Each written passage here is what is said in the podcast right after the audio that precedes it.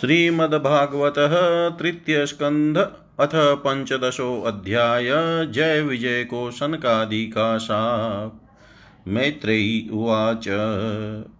प्राजापत्यं तु ततेज परतेजोहनं दिति वर्षाणि शतं शङ्कमानाशुदाना लोके तेन हता, लोके लोकपाला हतौजस न्यवेदयन् विश्वश्रिये ध्वान्तवती करं दिशां देवौचु तं मे तद्विभौ वेतसविघ्नायद्वयं वृषं न हि अव्यक्तं भगवत् कालिनास्पृष्टवर्त्मन देवदेव जगद्धात लोकनाथ शिखामणे परेषां परेषां त्वं भूतानामसि भाववित् नमो विज्ञानवीर्याय माययेदमुपेयुषे ग्रहितगुणभेदाय नमस्ते व्यक्तयोनये ये त्वानन्येन भावेन भावयन्त्यात्मभावनम् आत्मनि प्रोतभुवनं परं सदसदात्मकम्। तेषां सुपक्वयोगानां जितश्वासेन्द्रियात्मनां लब्धयुष्मत्प्रसादानां न कुतश्चित् पराभव यस्य वाचा प्रजाः सर्वा गावस्तन्त्येव यन्त्रिता, हरन्ति बलिमायतास्तस्मै मुख्याय ते नमः। स त्वं विधत्तस्वः शम्भुमं स्तमशालुप्तकर्मणाम् अदभ्रदयया दृष्ट्यापनानः शिक्षितुम्। एष देवदिते गर्भ। ओजकाश्यपमर्पितं दिशस्तिमीरयन् सर्वा वर्धते अग्निरिवैधसि मैत्रेयी उवाच। सप्रहस्य महाबाहो भगवान् शब्दगोचर प्रत्याचष्टात्मभूदेवान् प्रीणन रुचिरया गिरा। ब्रह्मोवाच मानसा मे सुता यस्युष्मत्पूर्वजा शनकादयः चेरुविहाय सा लोकालोकेषु विगतस्पृहा। त एकदा भगवतो वैकुण्ठश्यामलात्मनः वयुवैकुण्ठनिलयं सर्वलोकनमस् कृतं वसन्ति यत्र पुरुषाः सर्वे वैकुण्ठमूर्तय ये अनिमित्तनिमित्तेन धर्मेणाराधयन् हरिम्। यत्र चाद्यपुमानास्ते भगवान् शब्दगोचरः सत्वं विष्टभ्य विरजं स्वानां नो मृडयन् वृष। यत्र नैश्रेयसं नाम वनं कामदुघै द्रुमै सर्वतृश्रीभिविभ्राजत्कैवल्यमिव मूर्तिमत्। वैमानिकाः सललनाश्चरितानि यत्र गायन्ति लोकसमलक्ष्यपणानि भतु। अन्तजलै अनुविकसन्मधुमाध्वीनां गन्धेन खण्डिता धियोऽप्यनिलं क्षिपन्तः। पारावतान्यभृतसारसचक्रवाकदात्युहंस शुकतिथिरबहिर्णाम्यः कोलाहलो विरमते चिरमात्रमुचै भृङ्गाधिपै हरिकथामिव गायमाने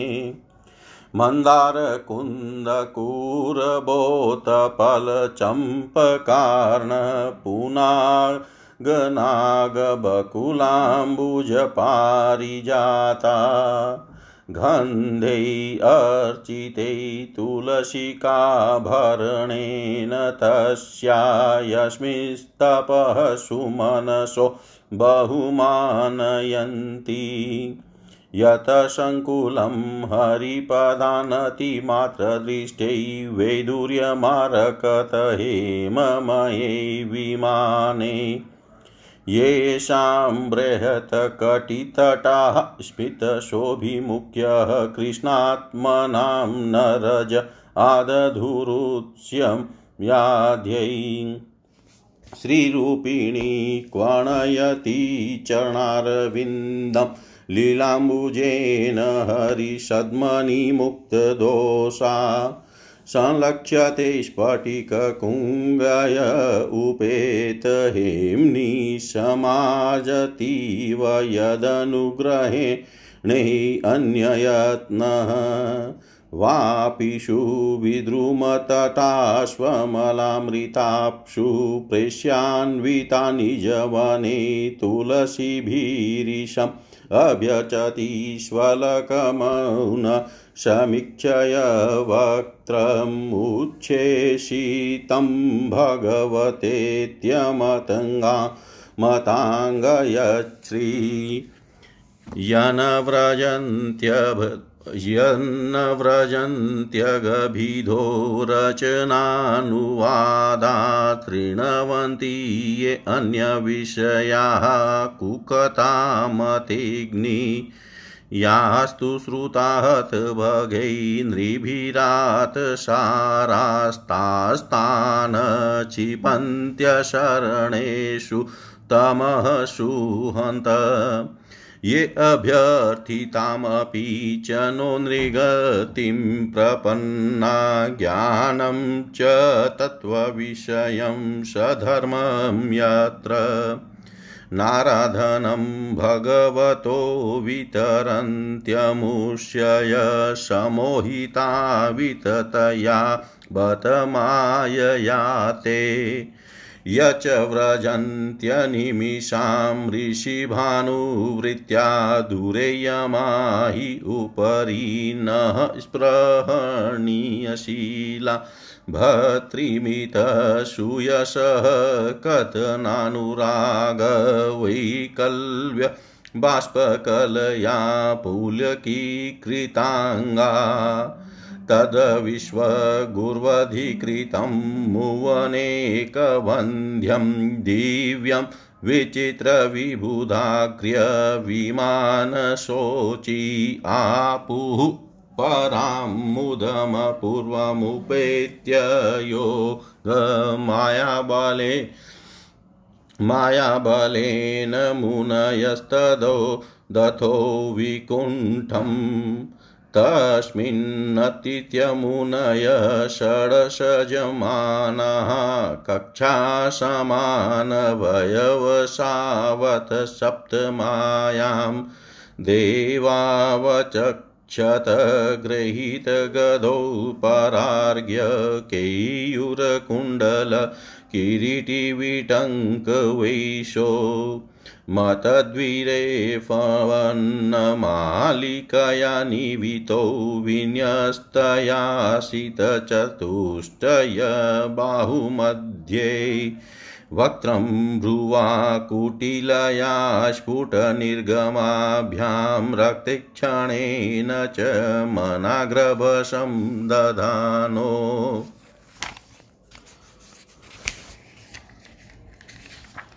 द्वायेत योनिर्विविशुमीशतोरपृष्ट्वा पूर्वा यथा पुरटवज्रकपाटिकाया।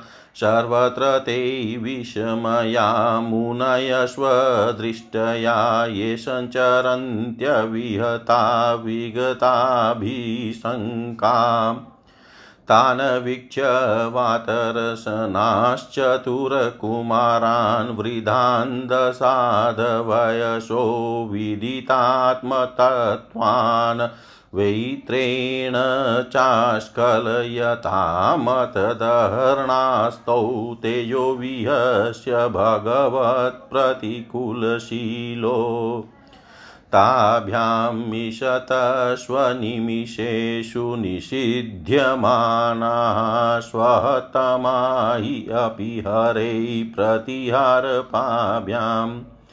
ऊचुषुहृतमदिदृक्षितभङ्ग ईषत्कामानुजेन सहसा त उपप्लुताख्या मुनय ऊचु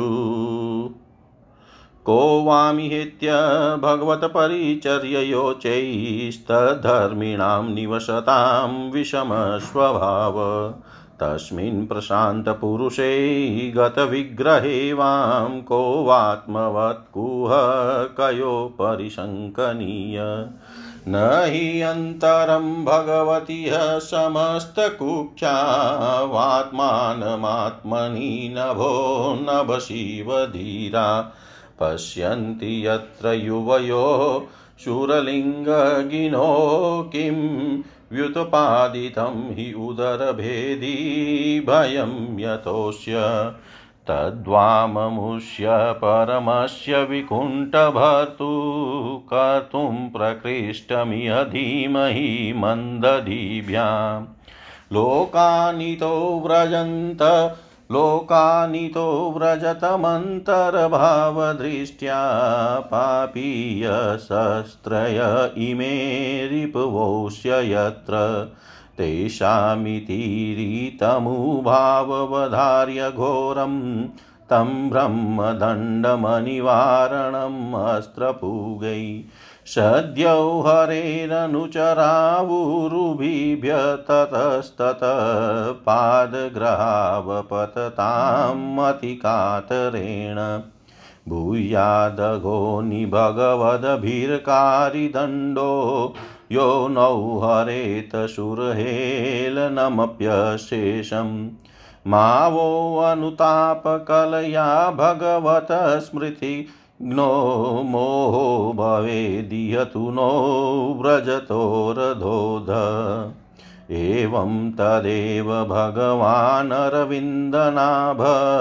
स्वानामविबुध्य सदति क्रममार्यहृद्य तस्मिन्ययो परमहंसमहामुनीनामन्वेषणीयचरणोच्चलयन् सहस्री। तं त्वागतं प्रतिहृतोपैकं स्वपुंभिस्ते च क्षताक्षविषयं स्वसमाधिभाग्यम्। हंसश्रियो वयजनयो शिववायुलोलचुभ्रातपत्रशशिकेशरशिखराम्बुम कृतशनप्रसादसुमुखं स्पृहणीयधाम स्नेहावलोककलया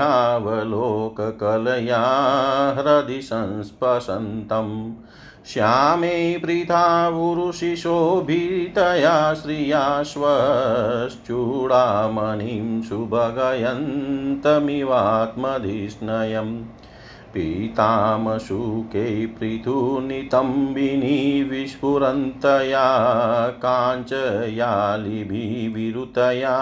वनमालया च वल्गुप्रकोष्ठवलयं विनताश्रुतांसे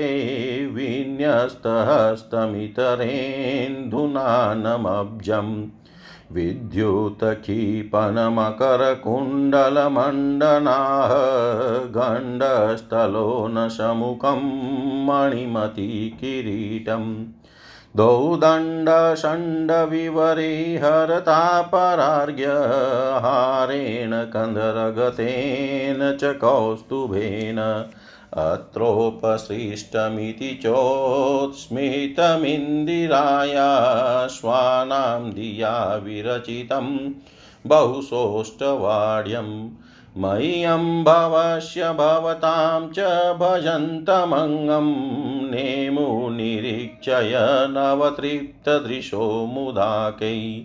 तस्यारविन्दनयनस्य पदारविन्द किञ्जल्कमिश्रतुलसी मकरन्दवायु।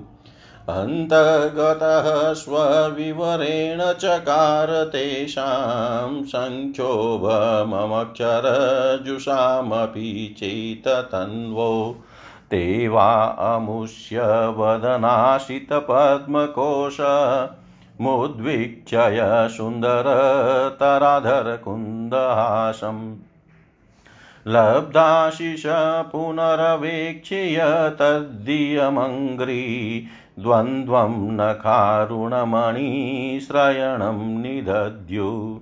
पुंसां गतिं मृगयतामीययोगमार्गै ध्यानास्पदं बहुमतनयनाभिरामम्।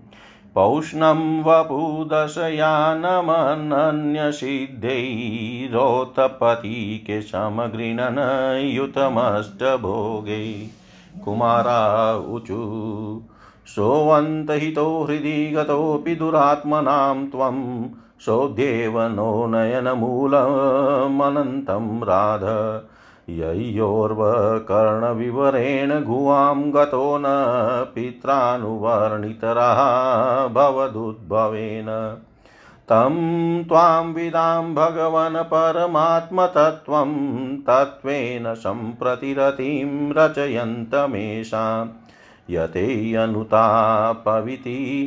पविदित्यै दृढभक्तियोगैरुदग्रन्थयो हि हृदि विदुर्मुनयो विरागा।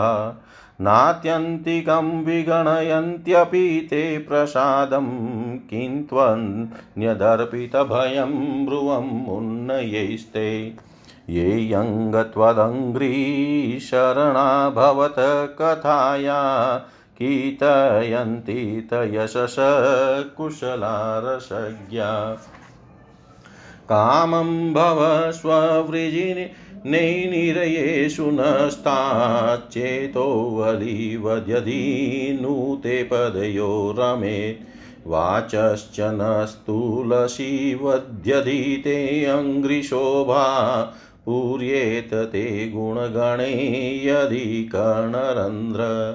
प्रादुश्चकर्थयदिदं पुरुहूतरूपं तेनेश निवृत्तिमवापुरलं दृशो न, तस्मा इदं भगवते नम इद्विधेम, यो अनात्मनां दुर्दयो भगवान् प्रतीत, यो अनात्मनां दुर्दयो भगवान् प्रतीत। श्री मैत्रेयी जी ने कहा विदुर जी दिति को अपने पुत्रों से, देवताओं को कष्ट पहुँचने की आशंका थी, इसलिए उसने दूसरों के तेज का नाश करने वाले उस कश्यप जी के तेज को सौ वर्षों तक अपने उदर में ही रखा। उस गर्भस्थ तेज से ही लोकों में सूर्यादि का प्रकाश क्षीण होने लगा तथा इंद्रादि लोकपाल भी तेजोहीन हो गए। तब उन्होंने ब्रह्मा जी के पास जाकर कहा कि सब दिशाओं में अंधकार के कारण बड़ी अव्यवस्था हो रही है। देवताओं ने कहा, भगवान काल आपकी ज्ञान शक्ति को कुंठित नहीं कर सकता, इसलिए आपसे कोई बात छिपी नहीं है। आप इस अंधकार के विषय में भी जानते ही होंगे, हम तो इससे बड़े ही भयभीत हो रहे हैं। देवाधिदेव आप जगत के रचयिता और समस्त लोकपालों के मुकुटमणि हैं। आप छोटे बड़े सभी जीवों का भाव जानते हैं। देव आप विज्ञान बल संपन्न है। आपने माया से ही यह चतुर्मुख रूप और रजोगुण स्वीकार किया है। आपकी उत्पत्ति के वास्तविक कारण को कोई नहीं जान सकता। हम आपको नमस्कार करते हैं। आप में संपूर्ण भुवन स्थित है। कार्य कारण रूप सारा प्रपंच आपका शरीर है। किंतु वास्तव में आप इससे परे हैं। जो समस्त जीवों के उत्पत्ति स्थान आपका अनन्य भाव से ध्यान करते हैं, उन सिद्ध योगियों का किसी प्रकार भी ह्रास नहीं हो सकता, क्योंकि वे आपके कृपा कटाक्ष से कृतकृत्य हो जाते हैं तथा प्राण इंद्रिय और मन को जीत लेने के कारण उनका योग भी परिपक्व हो जाता है। रस्सी से बंधे हुए बैलों की भांति आपकी वेदवाणी से जकड़ी हुई सारी प्रजा आपकी अधीनता से, अधीनता में नियम पूर्वक कर्मानुष्ठान करके आपको बलि समर्पित करती है। आप सबके नियंता मुख्य प्राण है। हम आपको नमस्कार करते हैं। भूमन, इस अंधकार के कारण दिन रात का विभाग स्पष्ट हो जाने से लोगों के सारे कर्म लुप्त होते जा रहे हैं। जिससे वे दुखी हो रहे हैं, उनका कल्याण कीजिए और हम शरणागतों की और अपनी अपार दया दृष्टि से निहारिए। देव आग जिस प्रकार ईंधन में पकड़कर बढ़ती रहती है, उसी प्रकार कश्यप जी के तेज से स्थापित हुआ यह दिति का गर्भ सारी दिशाओं को अंधकारमय करता हुआ क्रमशः बढ़ रहा है। श्री मैत्र जी कहते हैं, महाबाहो, देवताओं की प्रार्थना सुनकर भगवान ब्रह्मा जी हंसे और उन्हें अपनी मधुर वाणी से आनंदित करते हुए कहने लगे।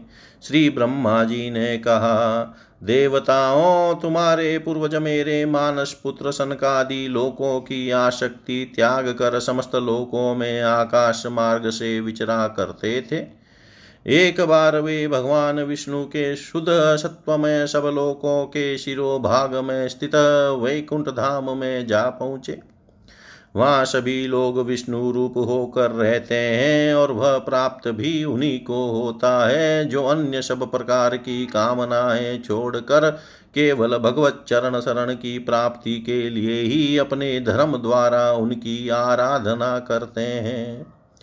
वहाँ वेदांत प्रतिपाद्य धर्म मूर्ति श्री आदि नारायण हम अपने भक्तों को सुख देने के लिए शुद्ध सत्वमय स्वरूप धारण कर हर समय विराजमान रहते हैं।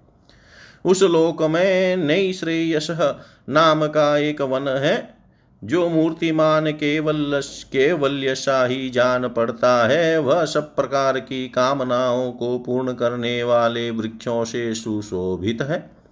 जो स्वयं हर समय क्षो ऋतुओं की शोभा से संपन्न रहते हैं। यहाँ वहाँ विमानचारी गंधर्वगन अपनी प्रियाओं के सहित अपने प्रभु की पवित्र लीलाओं का गान करते रहते हैं, जो लोगों की संपूर्ण पाप राशि को भस्म कर देने वाली है। उस समय सरोवरों में खिली हुई मकरंद पूर्ण वासंतिक माधवी लता की सुमधुर गंध उनके चित्त को अपनी ओर खींचना चाहती है, परंतु वे उसकी ओर ध्यान ही नहीं देते। वरण उस गंध को उड़ाकर लाने वाले वायु को ही भला बुरा कहते हैं। जिस समय भ्रमर राज ऊँचे स्वर से गुंजार करते हुए मानो हरि कथा गान करते हैं, उस समय थोड़ी देर के लिए कबूतर, कोयल, सारस, चकवे, पपिहे, हंस, तोते, तीतर और मोरों का कोलाहल बंद हो जाता है। मानो वे भी उस कीर्तानंद में बेशुद्ध हो जाते हैं। श्री हरि तुलसी से अपने श्री विग्रह को सजाते हैं और तुलसी की गंध का ही अधिक आदर करते हैं। यह देख कर वहाँ के मंदार कुंद, कुरब, कतिलक वृक्ष, उत्पल रात्रि में खिलने वाले कमल, चंपक, अर्ण, पुनाग नाग केशर बकुल मौल सीरी अम्बुज दिन में खिलने वाले कमल और पारिजात आदि पुष्प सुगंध युक्त होने पर भी तुलसी का ही तप अधिक मानते हैं। वह लोक वैदुर्य मरकतमणि, पन्ने और स्वर्ण के विमानों से भरा हुआ है। ये सब किसी कर्म फल से नहीं, बल्कि एकमात्र श्री हरि के पाद पद्मों की वंदना करने से ही प्राप्त होते हैं। उन विमानों पर चढ़े हुए कृष्ण प्राण भगवत भक्तों के चित्तों में बड़े बड़े नितंबों वाली सुमुखी सुंदरियाँ भी अपनी मंद मुस्कान एवं मनोहर हास परिहास से काम विकार नहीं उत्पन्न कर सकती। परम सौंदर्यशालिनी लक्ष्मी जी, जिनकी कृपा प्राप्त करने के लिए देवगण भी यत्नशील रहते हैं श्री हरि के भवन में चंचलता रूप दोष को त्याग कर रहती है, जिस समय अपने चरण कमलों के नुपुरों की झनकार करती हुई वे अपनी लीला कमल घुमाती है। उस समय उस कनक भवन की स्फटिकमय दीवारों में उनका प्रतिबिंब पड़ने से ऐसा जान पड़ता है, मानो वे उन्हें बुहार रही हो। प्यारे देवताओं, जिस समय दासियों के को साथ लिए वे अपने क्रीड़ा वन में तुलसी दल द्वारा भगवान का पूजन करती है, तब वहाँ के निर्मल जल में, जल से भरे हुए सरोवरों में, जिनके मूंग के घाट बने हुए हैं, अपना सुंदर अलकावली और उन्नत नाशिका से सुशोभित मुखारविंद देख कर यह भगवान का चुम्बन किया हुआ है। यो जानकर उसे बड़ा सौभाग्यशाली समझती है। जो लोग भगवान की पापापहारिणी लीला कथाओं को छोड़कर बुद्धि को नष्ट करने वाली अर्थ काम संबंधिनी अन्य निंदित कथाएँ सुनते हैं, वे उस वैकुंठ लोक में नहीं जा सकते। हाय, जब वे अभागे लोग इन सारहीन बातों को सुनते हैं, तब ये उनके पुण्यों को नष्ट कर उन्हें आश्रयहीन घोर नरकों में डाल देती है। आहा, इस मनुष्य योनि की बड़ी महिमा है। हम देवता लोग भी इसकी चाह करते हैं। इसी में तत्व ज्ञान और धर्म की भी प्राप्ति हो सकती है। इसे पाकर भी जो लोग भगवान की आराधना नहीं करते, वे वास्तव में उनकी सर्वत्र फैली हुई माया से ही मोहित है। देवादिदेव श्री हरि का निरंतर चिंतन करते रहने के कारण जिनसे यमराज दूर रहते हैं, आपस में प्रभु के सुयश की चर्चा चलने पर अनुराग जन्य विवलता वश जिनके नेत्रों से अविरल अश्रुधारा बहने लगती है। तथा शरीर में रोमांच हो जाता है और जिनके वे शील स्वभाव की हम लोग भी इच्छा करते हैं, वे परम भागवत ही हमारे लोकों से ऊपर उस वैकुंठ धाम में जाते हैं। जिस समय सनकादि मुनि विश्व गुरु श्री हरि के निवास स्थान संपूर्ण लोकों के वंदनीय और श्रेष्ठ देवताओं के विचित्र विमानों से विभूषित उस परम दिव्य और अद्भुत वैकुंठ धाम में अपने योग बल से पहुँचे, तब उन्हें बड़ा ही आनंद हुआ। भगवत दर्शन की लालसा से अन्य दर्शनीय सामग्री की उपेक्षा करते हुए वैकुंठ धाम की छह ड्योड़ियों पार करके, जब वे सातवीं पर पहुँचे, तब वहाँ उन्हें हाथ में गदा लिए दो समान आयु वाले देव श्रेष्ठ दिखलाई ये जो बाजू बंद कुंडल और किरीट आदि अनेकों अमूल्य आभूषणों से अलंकृत थे। उनकी चार श्यामल भुजाओं के बीच में मत वाले मधुकरों से गुंजायमान वनमाला सुशोभित थी तथा बाकी बौहें फड़कते हुए नासिका रंध्र और अरुण नयनों के कारण उनके चेहरे पर कुछ क्षोभ के से चिन्ह दिखाई दे रहे थे। उनके इस प्रकार देखते रहने पर भी वे मुनिगण उनसे बिना कुछ पूछताछ किए, जैसे स्वर्ण और वज्रमय की वाड़ों से युक्त पहली छह ड्योड़ी लांग कर आए थे, उसी प्रकार उनके द्वार में भी घुस गए। उनकी दृष्टि तो सर्वत्र समान थी और वे निशंक होकर सर्वत्र बिना किसी रोक टोक के विचरते थे। वे चारों कुमार पूर्ण तत्वज्ञ थे तथा ब्रह्मा की सृष्टि में, आयु में सबसे बड़े होने पर भी देखने में पाँच वर्ष के बालकों से जान पड़ते थे और दिगंबर वृत्ति से नग धड़ंग रहते थे। उन्हें इस प्रकार निसंकोच रूप से भीतर जाते देख उन द्वारपालों ने भगवान के शील स्वभाव के विपरीत सनकादि के तेज की हँसी उड़ाते हुए उन्हें बैंत अड़ा कर रोक दिया। यद्यपि वे ऐसे दुर्व्यवहार के योग्य नहीं थे। जब उन द्वारपालों ने वैंकुटवासी देवताओं के सामने पूजा के सर्वश्रेष्ठ पात्र उन कुमारों को इस प्रकार रोका तब अपने प्रियतम प्रभु के दर्शनों में विघ्न पड़ने के कारण उनके नेत्र सहसा कुछ कुछ क्रोध से लाल हो उठे और वे इस प्रकार कहने लगे। मुनियों ने कहा, अरे द्वारपालों, जो लोग भगवान की महती सेवा के प्रभाव से इस लोक को प्राप्त होकर यहाँ निवास करते हैं, वे तो भगवान के समान ही समदर्शी होते हैं। तुम दोनों भी उन्हीं में से हो, किंतु तुम्हारे स्वभाव में यह विषमता क्यों है? भगवान तो परम शांत स्वभाव है, उनका किसी से विरोध भी नहीं है। फिर यहाँ ऐसा कौन है जिस पर शंका की जा सके?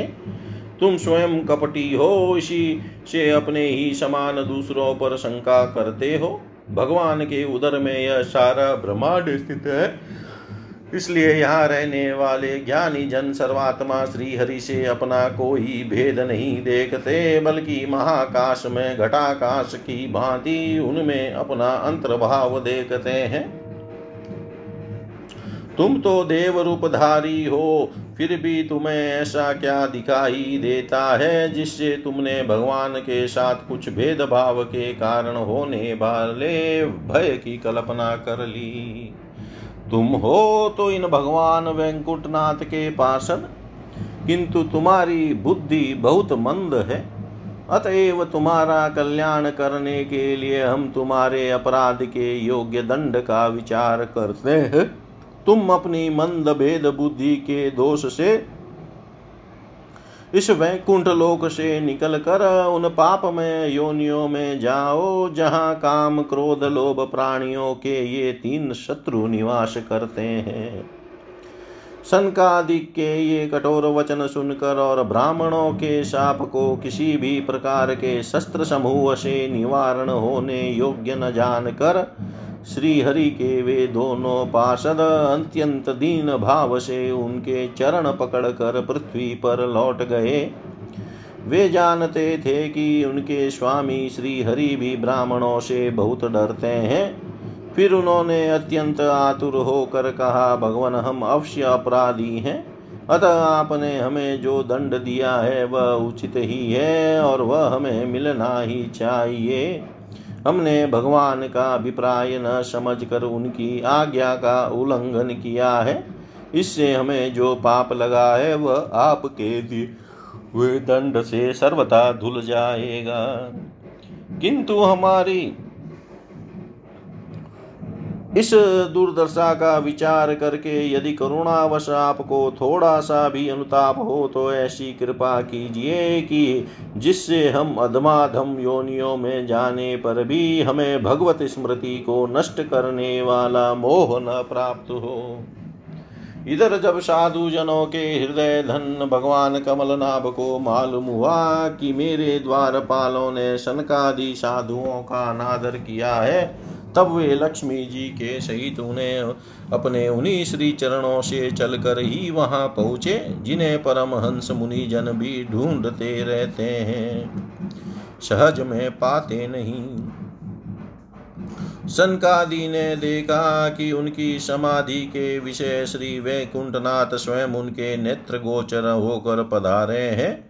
उनके साथ साथ पार्षद गण छत्र चामर आदि लिए चल रहे हैं तथा प्रभु के दोनों और राजहंस के पंखों के समान दो श्वेत चमर डुलाए जा रहे हैं।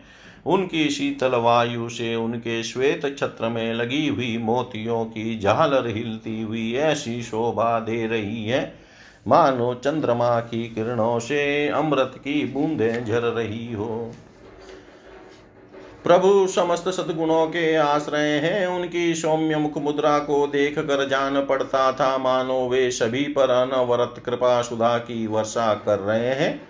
अपनी स्नेहमही चितवन से वे भक्तों का हृदय स्पर्श कर रहे हैं तथा उसके, उनके सुविशाल श्याम वक्ष स्थल पर स्वर्ण रेखा के रूप में जो साक्षात लक्ष्मी विराजमान थी उनसे मानो वे समस्त दिव्य लोकों के चुड़ामणि वैकुंठ धाम को सुशोभित कर रहे थे। उनके पिताम्बर मंडित विशाल नितंबों पर झिल मिलाती हुई करधनी और गले में भ्रमरों से मुखरित वनमाला विराज रही थी, तथा वे कलाइयों में सुंदर कंगन पहने अपना एक हाथ गरुड़ जी गरुड़ जी के कंधे पर रख दूसरे से कमल का पुष्प घुमा रहे थे। उनके अमोल कपोल बिजली की प्रभा को भी लजाने वाले मकराकृत कुंडलों की शोभा बढ़ा रहे थे। उभरी हुई सुघड़ नाशिका थी।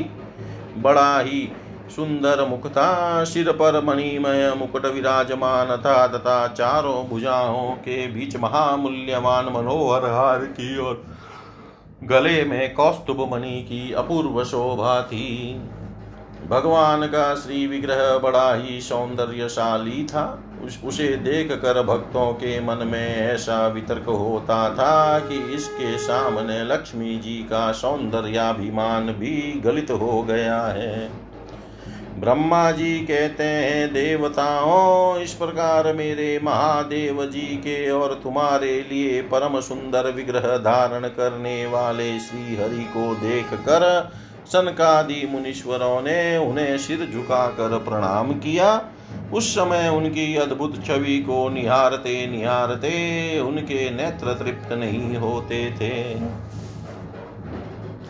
सनकादि मुनीश्वर निरंतर ब्रह्मानंद में निमग्न रहा करते थे, किंतु जिस समय भगवान कमल नयन के चरणार विंद मकरंद से मिली हुई तुलसी मंजरी के गंध से सुवासित वायु ने नाशिकारंध्रों के द्वारा उनके अंतकरण में प्रवेश किया। उस समय वे अपने शरीर को संभाल न सके और उस दिव्य गंध ने उनके मन में भी खलबली पैदा कर दी। भगवान का मुख नील कमल के समान था, अति सुंदर, अधर और कुंद कली के समान मनोहर हास से उस, हास से उसकी शोभा और भी बढ़ गई थी। उसकी झांकी करके वे कृतकृत्य हो गए और फिर पद्मराग के समान लाल लाल नखों से सुशोभित उनके चरण कमल देख कर वे उन्हीं का ध्यान करने लगे। इसके पश्चात वे मुनिगण अन्य साधनों से सिद्ध न होने वाली स्वाभाविक अष्ट सिद्धियों से संपन्न श्री हरि की स्तुति करने लगे। जो योग मार्ग द्वारा मोक्ष पद की खोज करने वाले पुरुषों के लिए उनके ध्यान का विषय अत्यंत आदरणीय और नयनानंद की वृद्धि करने वाला पुरुष रूप प्रकट करते हैं। सनकादि मुनियों ने कहा, अनंत यद्यपि आप अंतर्यामी रूप से दुष्ट चित्त पुरुषों के हृदय में भी स्थित रहते हैं, तथापि उनकी दृष्टि से ओझल ही रहते हैं। किंतु आज हमारे नेत्रों के सामने तो आप साक्षात विराजमान हैं। प्रभो, जिस समय आपसे उत्पन्न किए हुए हमारे पिता ब्रह्मा जी ने आपका रहस्य वर्णन किया था, उसी समय श्रवण रंध्रों द्वारा हमारी बुद्धि में तो आप आविराजे थे। किंतु प्रत्यक्ष दर्शन का महान सौभाग्य तो हमें आज ही प्राप्त हुआ है। भगवान हम आपको साक्षात परमात्म तत्व ही जानते हैं। इस समय आप अपने विशुद्ध सत्वमय विग्रह से अपने इन भक्तों को आनंदित कर रहे हैं। आपकी सगुण साकार मूर्ति को राग और अहंकार से मुक्त मुनिजन आपकी कृपा दृष्टि से प्राप्त हुए सुदृढ़ भक्ति योग के द्वारा अपने हृदय में उपलब्ध करते हैं। प्रभो आपका सुयश अत्यंत कीर्तनीय और सांसारिक दुखों की निवृत्ति करने वाला है। आपके चरणों की शरण में रहने वाला जो महाभाग आपकी कथाओं के रसिक हैं, वे आपके आत्यंतिक प्रसाद मोक्ष पद को भी कुछ अधिक नहीं गिनते। फिर जिन्हें आपकी जरा सी टेढ़ी भोई भयभीत कर देती है, उन इंद्र पद आदि अन्य भोगों के विषय में तो कहना ही क्या है। भगवान, यदि हमारा चित भौरे की तरह आपके चरण कमलों में ही रमण करता रहे, हमारी वाणी तुलसी के समान आपके चरण संबंध से ही सुशोभित हो, और हमारे कान आपकी सुयश सुधा से परिपूर्ण रहे तो अपने पापों के कारण भले ही हमारा जन्म नरकादि योनियों में हो जाए, इसकी हमें कोई चिंता नहीं है। विपुल कीर्ति प्रभो, आपने हमारे सामने जो यह मनोहर रूप प्रकट किया है, उससे हमारे नेत्रों को बड़ा ही सुख मिला है। विषयाशक्त अजितेंद्रिय पुरुषों के लिए इसका दृष्टि गोचर होना अत्यंत कठिन है। आप साक्षात भगवान है और इस प्रकार स्पष्टतया हमारे नेत्रों के सामने प्रकट हुए हैं। हम आपको प्रणाम करते हैं। इति श्रीमद्भागवते महापुराणे पारमंस्यां संहितायां तृतीयस्कन्धे जय विजयो सनकादिशापो नाम पञ्चदशोऽध्याय सर्वं श्रीशां सदाशिवार्पणम् अस्तु। ॐ विष्णवे नमः, ॐ विष्णवे नमः, ॐ विष्णवे नमः।